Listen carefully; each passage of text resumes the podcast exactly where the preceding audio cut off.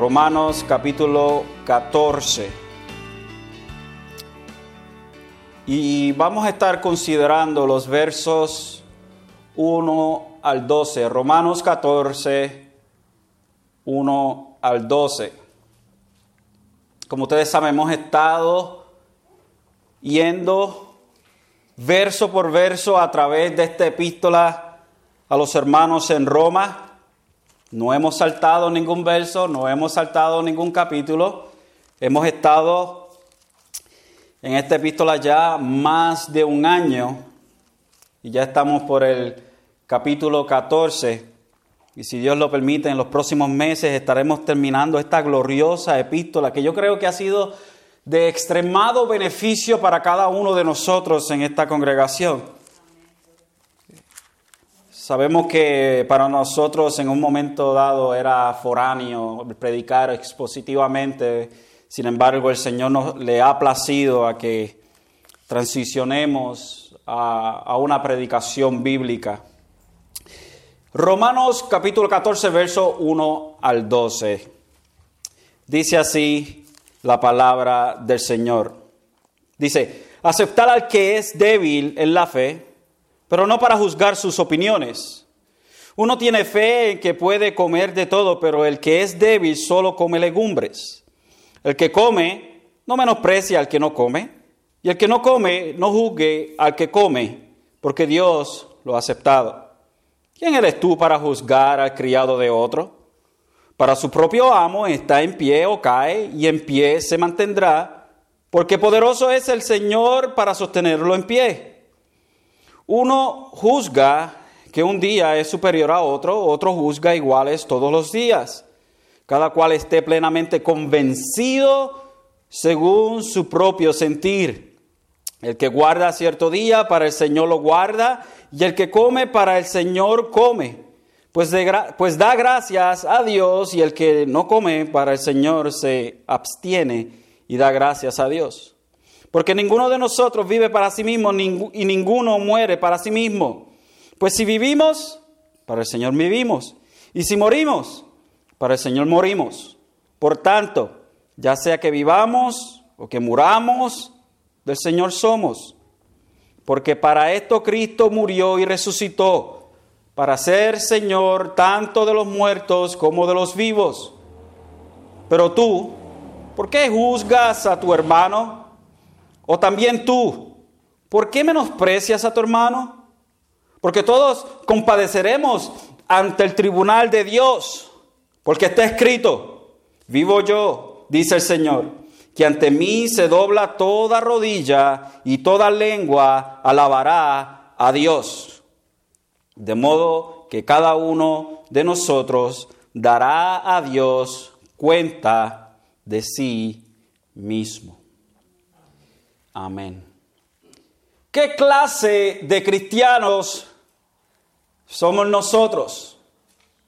¿Qué clase de cristianos somos cuando el área gris la interpretamos como blanca o como negra? ¿Qué puede o qué se puede decir de nosotros cuando somos tan intolerantes de nuestras diferencias que nos atrevemos a pasar juicio en contra de nuestros hermanos? ¿Qué clase de mentalidad produce en nosotros la idea que porque me guardo de ciertas cosas soy más santo que mi hermano que está en Cristo? ¿Qué clase de libertad es aquella en Cristo que me lleva a despreciar a mi hermano porque él no tiene esa misma libertad?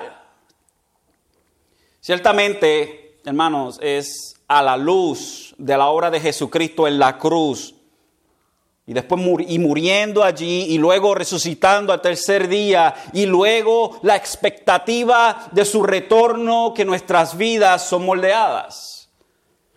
Su palabra ciertamente se encarga de esto, enseñándonos, guiándonos y acercándonos más y más a su autor divino. Pero ¿qué sucede cuando la palabra de Dios no abarca un tema en específico? El cual tiene que ver con nuestra conducta o creencias como creyentes. Y precisamente este tema muy importante es el que, el que Pablo nos presenta en este capítulo 14 y el capítulo 15 hasta el verso 6, 7 y 8. Tenemos un capítulo y medio de enseñanza sobre lo que es la libertad del creyente, sobre lo que es ser un creyente débil para algunas cosas y ser un creyente fuerte para esas.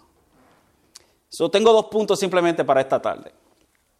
El asunto establecido y el asunto desarrollado. El segundo punto, vamos a estar en el segundo punto hasta que lleguemos al capítulo 15. So, eh, comenzaremos el, el, punto número uno y comenzaremos el punto número dos, pero no lo vamos a terminar.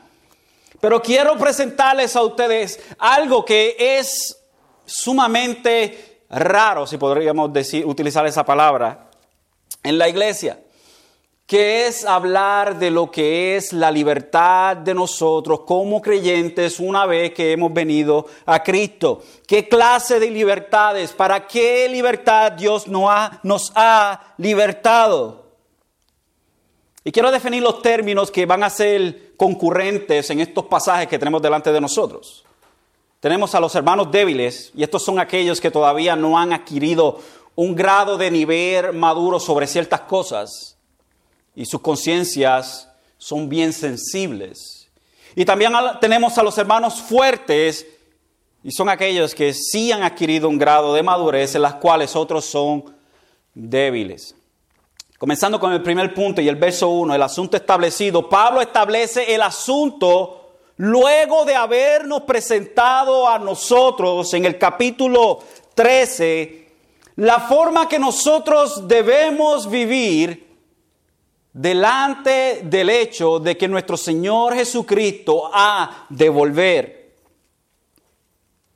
Él nos presenta en el capítulo 13, se nos dice, el verso 11, y haced todo esto conociendo el tiempo que ya es hora de despertaros del sueño, porque ahora la salvación está más cerca de nosotros que cuando creímos. Y luego nos presenta el hecho de que la noche está muy avanzada y el día está cerca. Por tanto, desechemos las horas de las tinieblas y vistámonos con las armas de la luz. Andemos decentemente, como de día, no en orgías y borracheras, no en promiscuidad sexual y lujurias, no en pleitos y envidias. Y termina este verso 13 con algo bien hermoso. Antes bien, primero que todo, vestíos del Señor Jesucristo y no penséis proveer para las lujurias de la carne.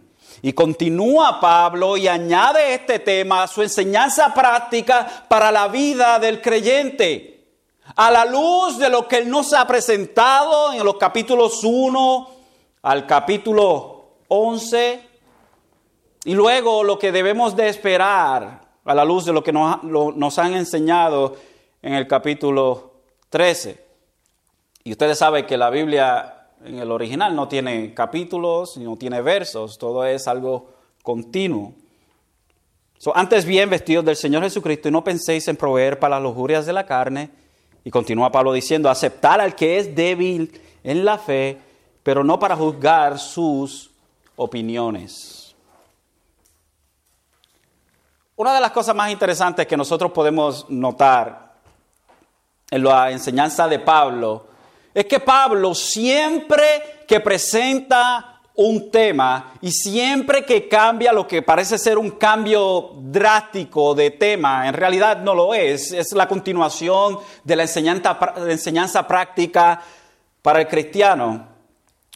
Pero una de las cosas bien interesantes que hace Pablo es asegurarse que todo lo que él está introduciendo sea entendible y sea claro. Ninguna clase de ambigüedad. Y sí hay versos en esta epístola y pasajes en esta epístola que pueden ser para nosotros un poco difícil de entender. Sin embargo, la palabra de Dios es, es perspicacia, o sea, es entendible. Y nosotros, en este capítulo, no tenemos otra diferencia, sino que Pablo continúa el hecho de explicar las cosas pacientemente y con claridad. Aceptar al que es débil en la fe, pero no para juzgar sus opiniones. Y lo primero que tenemos aquí es un imperativo, es una orden, no es si quieren, si les place, si esto le conmueve. No, la idea que se nos presenta en este verso es la idea de un imperativo. Aceptar es una orden. Les ordeno a que acepten al que es débil en la fe.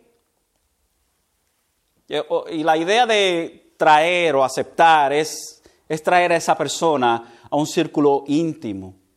Aceptar al que es débil en la fe.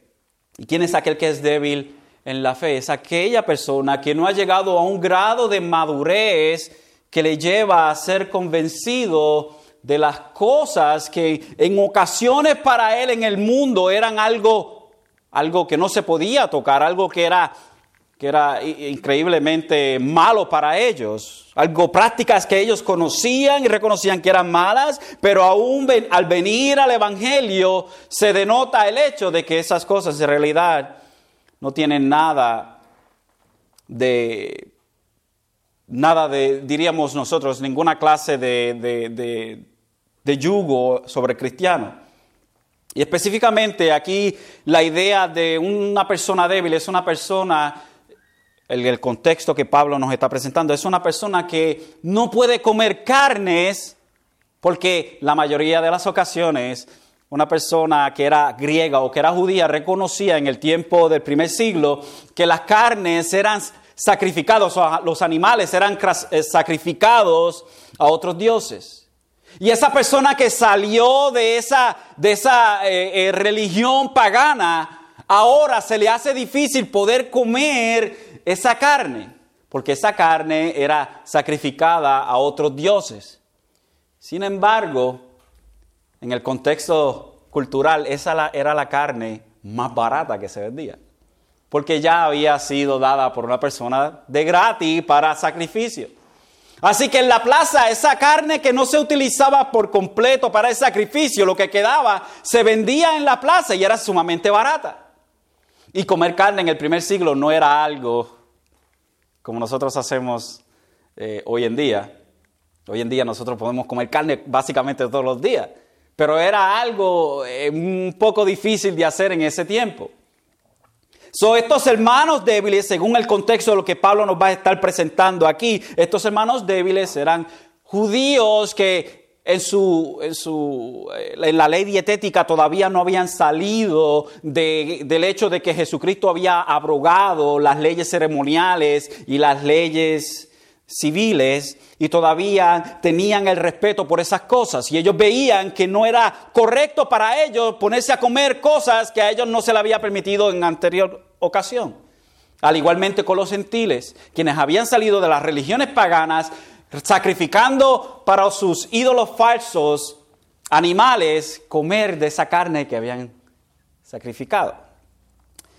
Sin embargo, se nos va a presentar algo muy interesante en esto. Se nos dice entonces que aceptar el que es débil en la fe. Aquella persona que no tiene la conciencia suficientemente robusta para poder decir esto fue sacrificado a dioses, sin embargo, hay un solo Dios. Y esos dioses son falsos. So que la carne, échala para acá, que me la voy a comer. Aceptar al que es bien, perdón, al que es débil en la fe. Aquel que en su convicción no está muy seguro. Pero para juzgar, pero no para juzgar sus opiniones, aceptarlo, traerlos al círculo, pero no con el hecho de decirle, hermano, deje la cuestión esa, eso son ignorancias, eso es de débil.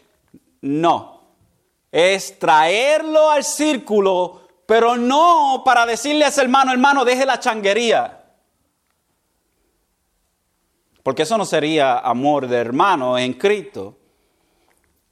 Entonces, el hermano débil en la fe o en sus convicciones con la intención de, o traer a ese hermano en la, en la, en la fe, con la intención de unión y comunión, no para desmenuzar o criticar sus opiniones sobre ciertas diferencias.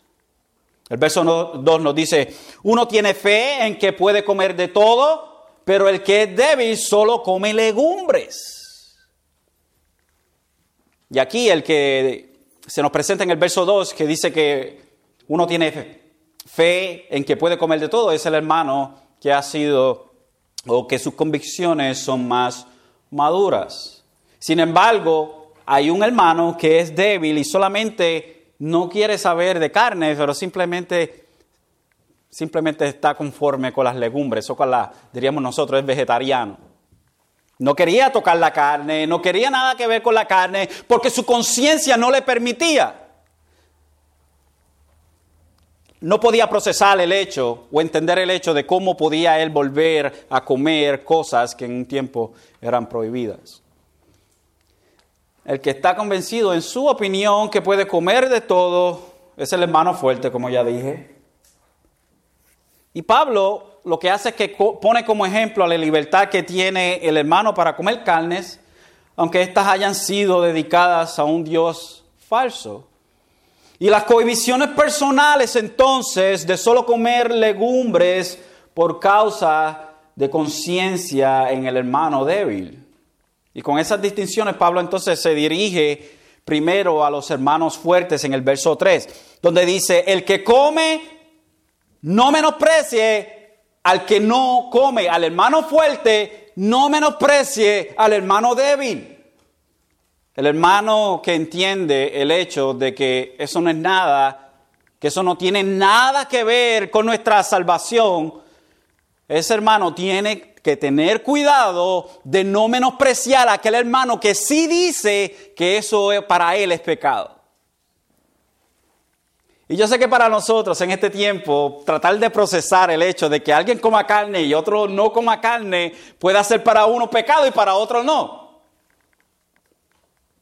Así que déjeme presentarle un ejemplo, un ejemplo contemporáneo de hoy en día.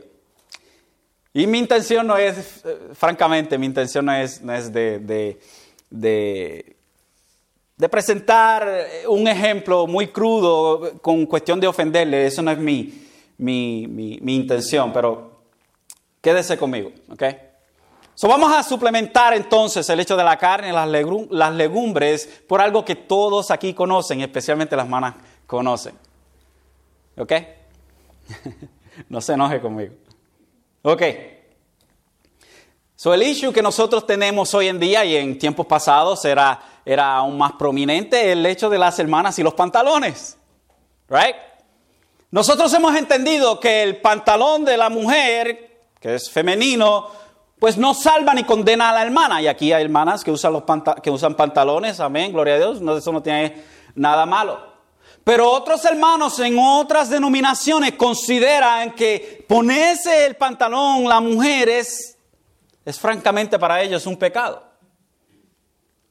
Y la idea que se nos presenta a nosotros entonces es que nosotros no podemos menospreciar a los hermanos que creen que el pantalón es pecado. Que nosotros no debemos traer o aceptar a ese hermano para criticar su creencia y su convicción. Esa es la idea que se nos presenta a nosotros. Y es algo que simplemente es, es hot topic, eh, es un tópico caliente pero en realidad no debe serlo. No debe haber una división por el hecho de que algunas iglesias aceptan y otras no lo aceptan. Podemos tener dos extremos en esto. Podemos tener el extremo del hermano fuerte que trata de convencer al hermano que eso no es pecado y que deje la changuería, que deje la niñería, que crezca en el conocimiento de la palabra de Dios y se una al reto. Desafortunadamente también tenemos a los hermanos que creen que si eso es pecado, usar el pantalón a la mujer, que sí es pecado, y lo hacen y lo llevan al extremo en condenar a otros hermanos. Y Pablo nos habla de eso aquí mismo. El verso 3, él nos dice, el que come no menosprecie, o el que se pone los pantalones, al que permite que se, que se, que se ponga los pantalones, no menosprecia al que no se los pone. Vamos a ponerlo de esa manera. Y el que no se pone los pantalones, o a la iglesia que no permite que se pongan pantalones, no juzgue al que sí se los pone. ¿Ok? Y la idea que se nos presenta aquí es interesante. Es que la tendencia de un hermano que es más fuerte y tiene una convicción eh, más madura, tiende a despreciar al hermano que no comparte su convicción. Son tendencias. El hermano fuerte tiende a menospreciar al hermano que es débil. Y de igual manera Pablo también repudia la actitud del hermano débil quien tiende a juzgar, y la palabra que, utiliza Pablo aquí de juzgar en el original, en el griego, es crino. Y esa palabra es condenar, condenación de perdición eterna. Voy a ponerlo en el argot popular, nosotros como puertorriqueños, es, esta es la idea. Es que el hermano débil le dice al hermano fuerte, si te pone los pantalones, el diablo te va a llevar. Poniéndolo en maneras que todos, nosotros entendemos. Y, he oído, sinceramente, he oído predicaciones de, de personas que Supuestamente Dios le ha dicho que no se ponga tacos porque eso es del diablo, que no se ponga, no se ponga pantalones porque eso es del diablo, que no se pinte porque eso es el espíritu de Jezabel y sigue y se sigue y se sigue. Y, la idea no es de tirar por el suelo a, los hermanos, nosotros, nosotros conocemos del movimiento de la santidad, ese no es el punto. El punto es que en algunas cosas ellos son débiles y en el sentido de que son débiles tienden a juzgar o a condenar a aquellos hermanos que en otras cosas o que en, ese, en esos mismos puntos son más fuertes. Y así es como Pablo lo describe. Para nosotros en esta iglesia no, hay, no tenemos ninguna clase de problema que la mujer use el pantalón. En realidad no tiene consecuencia como tal. La idea de que Dios nos presenta a nosotros en la Biblia es que la mujer debe ser femenina y el hombre debe ser masculino. Y cuando tratamos de borrar esa línea, entonces tenemos problemas. Pero la mujer sea femenina, el hombre sea masculino. Y esas líneas no las tratemos de borrar. So, al fuerte, la idea de condenar al fuerte y la razón por la cual esto no se debe hacer por los débiles es porque Dios ha aceptado al fuerte de esa manera. Es lo que dice el verso 3. Y el que no come no juzgue al que come, porque Dios lo ha aceptado. Dios lo ha aceptado. Y el verso 4, Pablo hace unas preguntas retóricas y dice, ¿quién eres tú para juzgar al criado de otro? Y utiliza esta analogía bien interesante. Dice, para su propio amo está en pie o cae y en pie se mantendrá, porque poderoso es el Señor para sostenerlo en pie. Y la utilización de esta analogía por, por parte de Pablo es bien pertinente y bien certera porque nos presenta la realidad que nuestro servicio y responsabilidad es para con Dios y que nosotros no tenemos la autoridad sobre el servicio de otro amo. O sea, Jesucristo en este caso es el amo de ese siervo. Por ende, el que es débil no puede ordenar ni tener autoridad sobre ese siervo. ¿Quién eres tú para juzgar al criado de otro? ¿Por qué? Porque al final del día nosotros somos siervos de Dios y no somos siervos, eh, la, la, analogía que Pablo está presentando, nosotros somos criados de Dios y no criados de nuestro hermano. El que tiene autoridad sobre nosotros es nuestro Señor Jesucristo y no el hermano que está con nosotros en la iglesia. So, Pablo le dice al hermano débil, Le hace esta pregunta retórica, ¿quién eres tú para juzgar al criado de otro? Ese siervo es responsable a Dios y a Dios es el único que aprueba o no aprueba ese servicio de ese criado. Y sin embargo Pablo va más allá y hace la aceptación de que ese siervo se mantiene el pie por el poder de Dios. Para su propio amo está en pie o cae, es la responsabilidad, él es responsabilidad de su amo. No te metas donde no te toca. No tienes autoridad sobre, su hermano, sobre tu hermano. Tú no tienes la autoridad de condenar a tu hermano.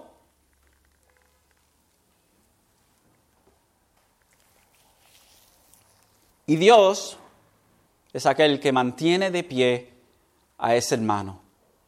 Judas 1.24 nos dice, y aquel que es poderoso, terminando ya esta hermosa epístola de Judas, Judas dice, y aquel que es poderoso para guardaros sin caída y para presentaros sin mancha en presencia de su gloria con gran alegría al único Dios nuestro Salvador. Salvador.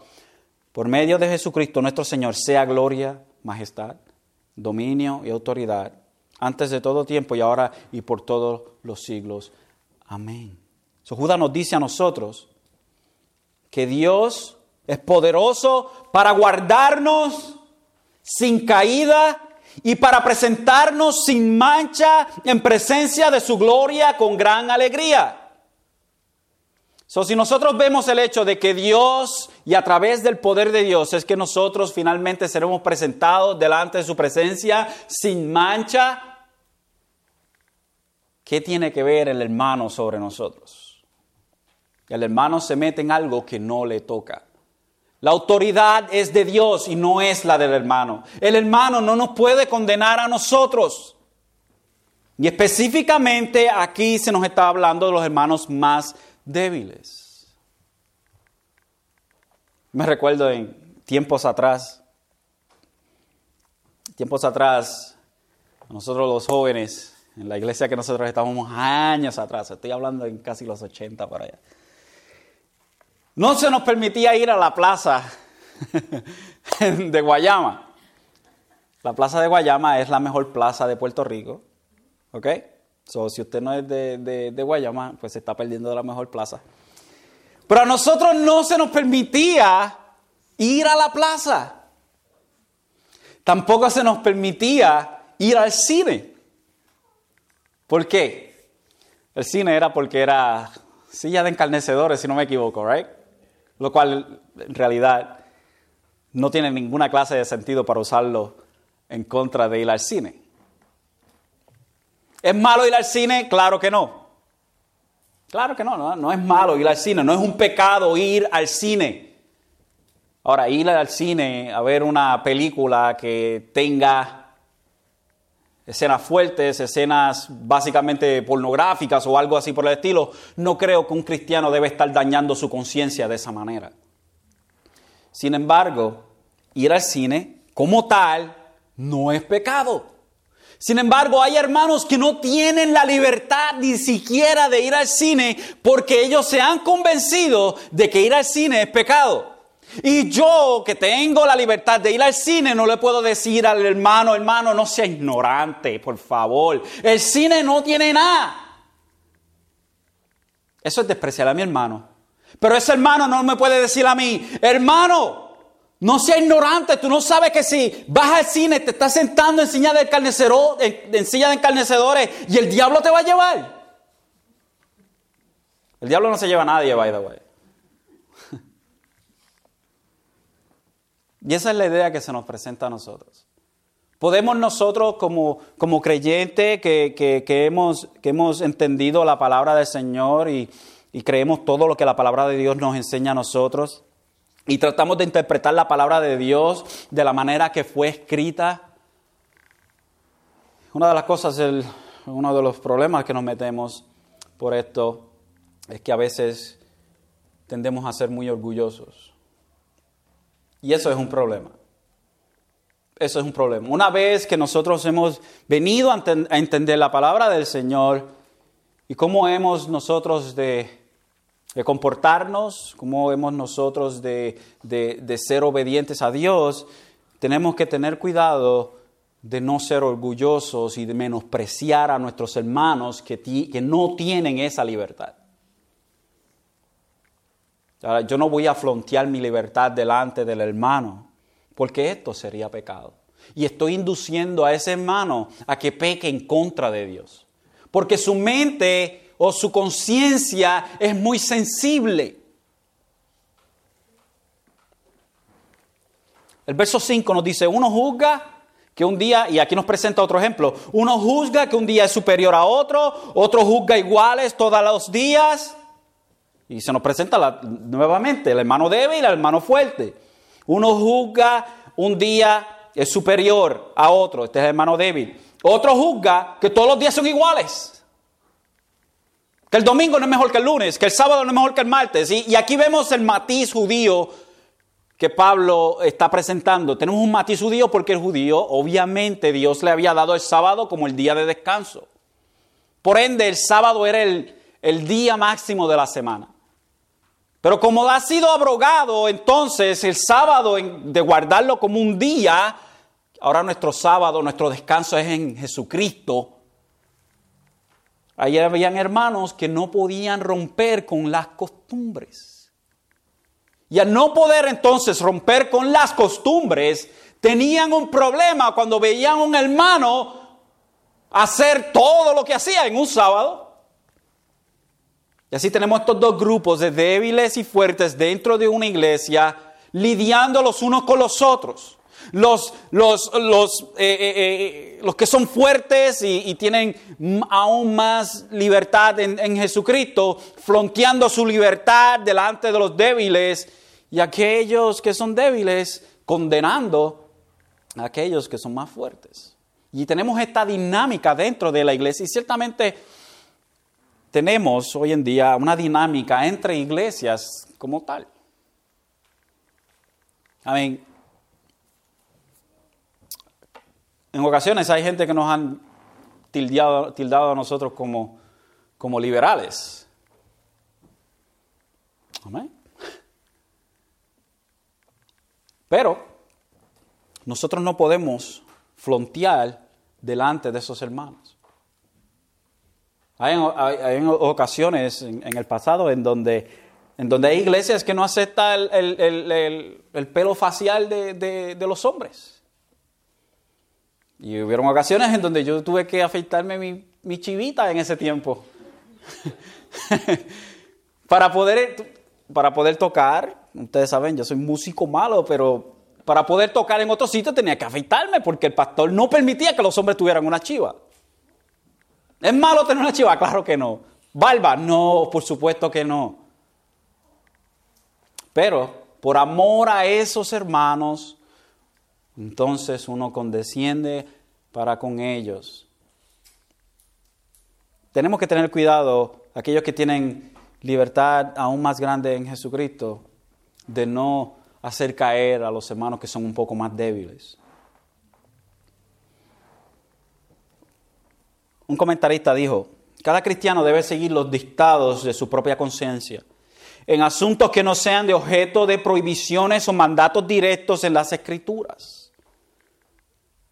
Puesto que la conciencia es un mecanismo dado por Dios para darnos advertencias, de tal manera que responde al parámetro supremo de la ley moral divina en la mente.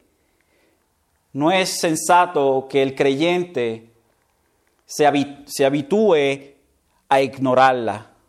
Más bien, los creyentes debemos responder a sus alarmas y, y compunciones a medida que maduramos y aprender más sobre la vida cristiana. Y nuestra mente no nos alertará sobre cosas que no sean esenciales. Y, lo que dice este comentarista es muy cierto. Nosotros tenemos que tener cuidado de herir nuestra conciencia. Hay personas aquí que no tienen libertad de hacer ciertas cosas. ¿Ok? Hay personas que aquí no tienen la libertad de hacer ciertas cosas y, sería para nosotros algo falto de amor tratar de convencer a ese hermano que no tiene esa, esa, esa libertad o no tiene o, o su conciencia es muy, es muy sensible, tratarlo de hacer cosas que para él él ve como que son malas. Porque al hermano hacer aquello tratando de imitar al hermano, mire qué interesante, el hermano débil cuando trata de imitar al hermano fuerte en ciertas cosas, aunque vaya en contra de su conciencia, es pecado para él ha sido convencido y ha sido convicto del hecho de que eso que está haciendo ese hermano es pecado. Sin embargo, lo voy a hacer, aunque yo no tengo esa libertad. Es ir en contra de su conciencia. Y esto delante de Dios es pecado. Nosotros no podemos irnos en contra de la conciencia que Dios nos ha dado a nosotros. Y esto puede ser problemático para nosotros entender Entender el hecho de que no todos somos iguales. A nosotros se nos llama a lidiar unos con otros, no en el sentido de tratar de convencer al hermano, pero aceptar al hermano. Y otra de las cosas que este comentarista propuso aquí es el hecho de que siempre y cuando nuestra libertad no sea en base a la violación de los mandatos de Dios. Mire, yo puedo tener diferencias con quizás algunos de ustedes en ciertas cosas. Pero ¿sabe qué? Esas cosas no tienen nada que ver o no son importantes lo suficiente. Pero si yo tengo un problema con un hermano aquí que me dice, pastor, yo no creo en la Trinidad, eso es un problema. Y eso tiene que ser corregido. Y yo le puedo decir, hermano, hermano, usted entonces está creyendo un Dios falso. Oh, hermano, yo, yo no creo que Jesucristo era verdaderamente Dios. Hermano, tenemos un problema. Si usted no cree que Jesucristo era Dios, tiene un problema bien grande. Es más, dudo entonces que usted sea mi hermano, porque si usted no cree que Jesucristo era Dios, entonces usted estaba creyendo en otro Dios. Y no es el mismo Dios que yo creo. Siempre y cuando nuestra libertad no infrinja las palabras de Dios. Nuestra pelea podemos tenerla y, esto entra al hecho de que nosotros, como nos dice Judas, se supone que contendamos por la fe. Una, la fe una vez dada, una vez y por toda dada a los santos, debemos contender por la fe. debemos tener discernimiento y ver y exponer la falsa doctrina, sea donde sea sea aún en nuestro, o la persona que profesa ser nuestro hermano. Debemos contender por la fe. Y si viene una persona aquí a enseñar otra cosa que no va conforme a la fe dada una vez y por todas a los santos, es una persona que no puede estar aquí. No es cuestión aquí de libertad. Yo tengo la libertad de creer que Dios es que Dios es una sola persona y que Dios se manifiesta en tres diferentes modos. Eso es herejía. Eso es modalismo. Eso es sibelialismo. Eso es herejía. Dios no es una persona, Dios es tres personas, coiguales, coeternas. Tres personas totalmente diferentes, con un solo plan con diferentes ministerios. Y eso sería algo que yo debo contender por la fe. Esto no es cuestión de libertad o cuestión de debilidad, es cuestión de la fe, es cuestión del Evangelio. Decir que nosotros podemos ir al Padre no simplemente a través del Hijo Jesucristo, pero también a través de otra persona, sea de María o sea de San San Tadeo o San Sebastián o San Germán o San Juan. Nosotros decir tal cosa no es cuestión de libertad. Eso es cuestión del Evangelio. Y ahí no comprometemos. Jamás y nunca nos comprometemos en echar a un lado el Evangelio por cuestión de amor. So, por ende, entonces, hay una diferencia bien grande que nosotros podemos tener diferencias con otros hermanos siempre y cuando esas diferencias no sean en base a lo que nos enseña la palabra directamente. Pero hay ciertas cosas en donde la palabra se calla y no dice nada. Sin embargo, Dios nos ha dado principio a nosotros para poder discernir cómo es que estas cosas deben ser aceptadas o no aceptadas. Debemos cantar himnos solamente en la iglesia. Debemos tener un, piano o, un bajo o una batería en la iglesia. Pues la palabra de Dios no nos dice a nosotros.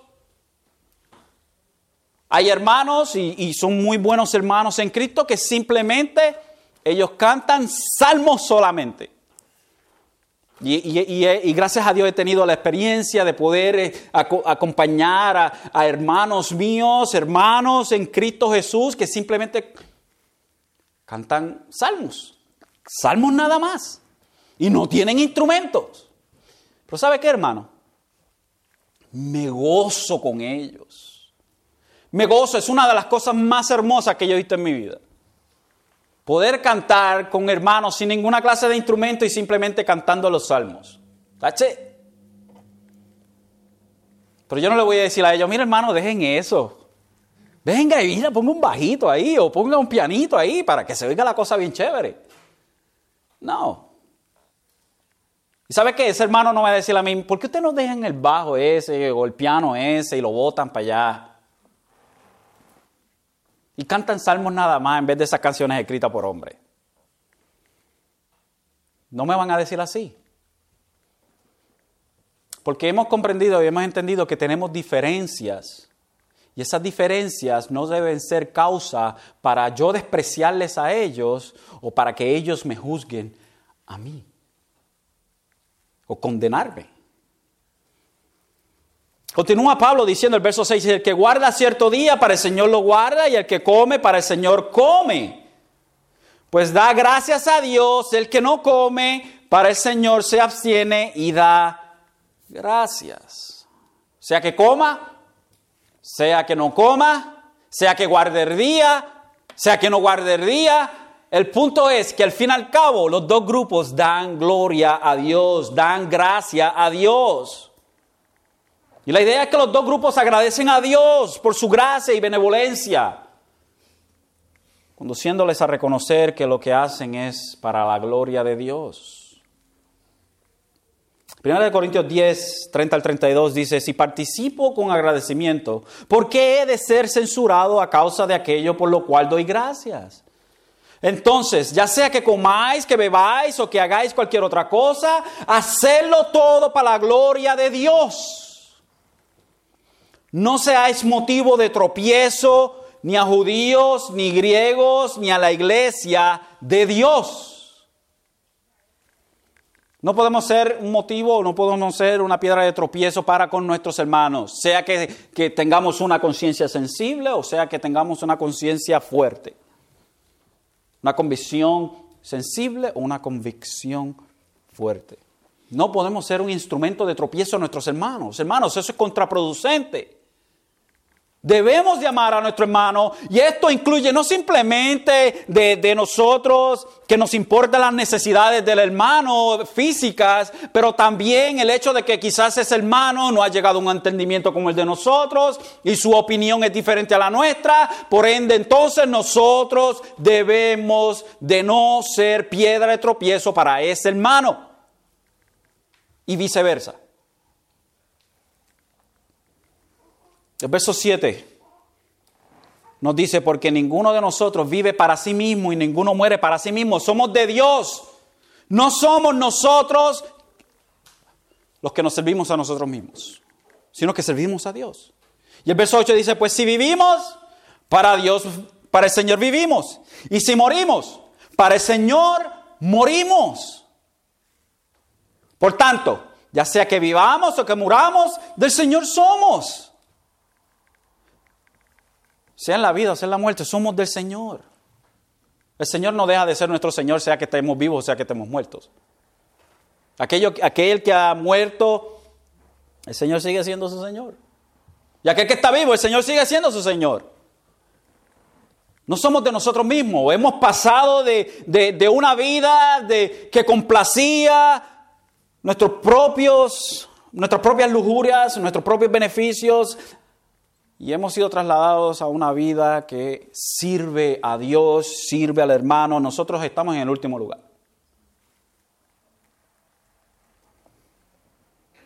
Eh, John MacArthur dice, y escribió, Cristo murió no solo para hacernos libres del pecado, sino para someternos como siervos a Él mismo, para establecerse como Señor soberano sobre los santos que están en su presencia, los que siguen aún sobre la tierra.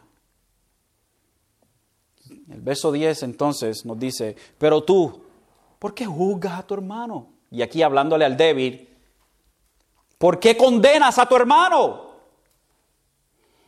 O también tú, hablándole al fuerte, ¿por qué menosprecias a tu hermano? Porque todos compareceremos ante el tribunal de Dios. ¿Por qué están juzgando? ¿Por qué están menospreciando? Si al fin y al cabo todos tenemos que presentarnos delante del tribunal de Dios. Todo creyente va a dar cuentas a Dios. Téngalo por seguro. Cuando, cuando llegue el momento, cada uno de nosotros va a estar delante de Dios y vamos a dar cuenta por las cosas que hemos hecho. Ahora, no me malinterprete. Estamos hablando aquí del tribunal de Dios, en el griego es bima, el bema, que es el podio de repartición de premios.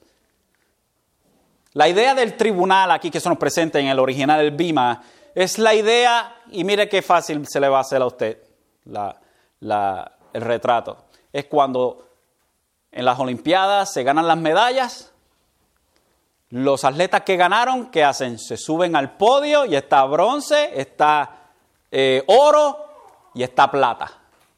Esa es la idea. Eso es lo que se presenta a nosotros. So, cada uno de nosotros, como creyentes, estaremos delante de Dios.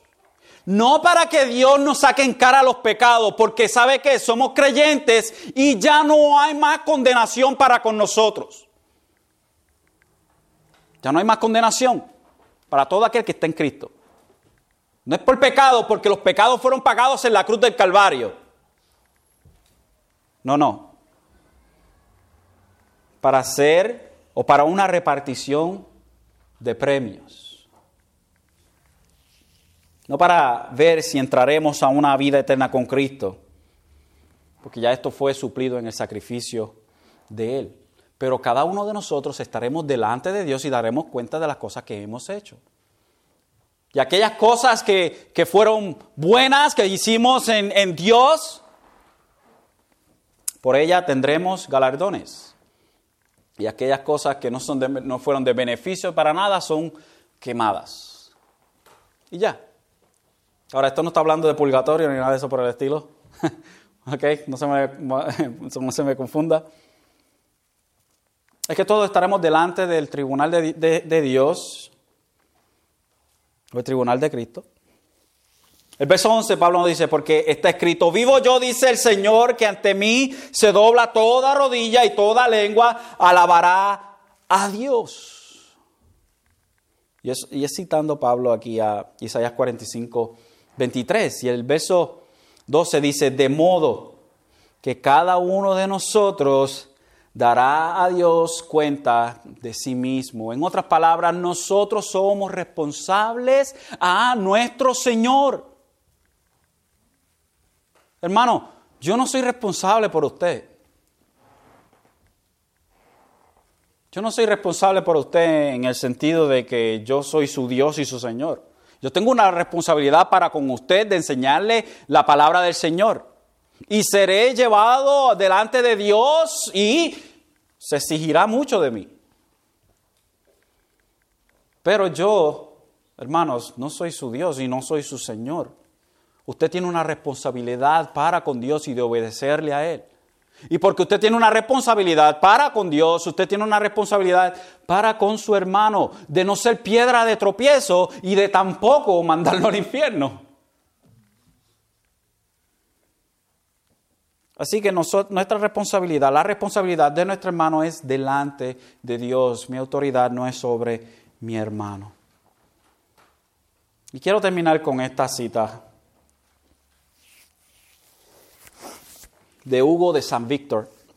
Dice, es justo que si estamos corporalmente atraídos, vivamos juntos espiritualmente también. Porque es en vano que las mismas paredes que nos cobijan, si hay diferencias, nos vayan a separar.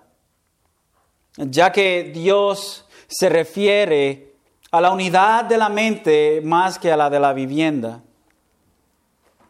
Hemos aquí o hemos aquí un número de personas bajo un mismo techo, con distintas formas de actuar, diversos corazones, diferentes voluntades. Una misma intención y un mismo amor de Dios deben soldarnos a todos juntos en armonía.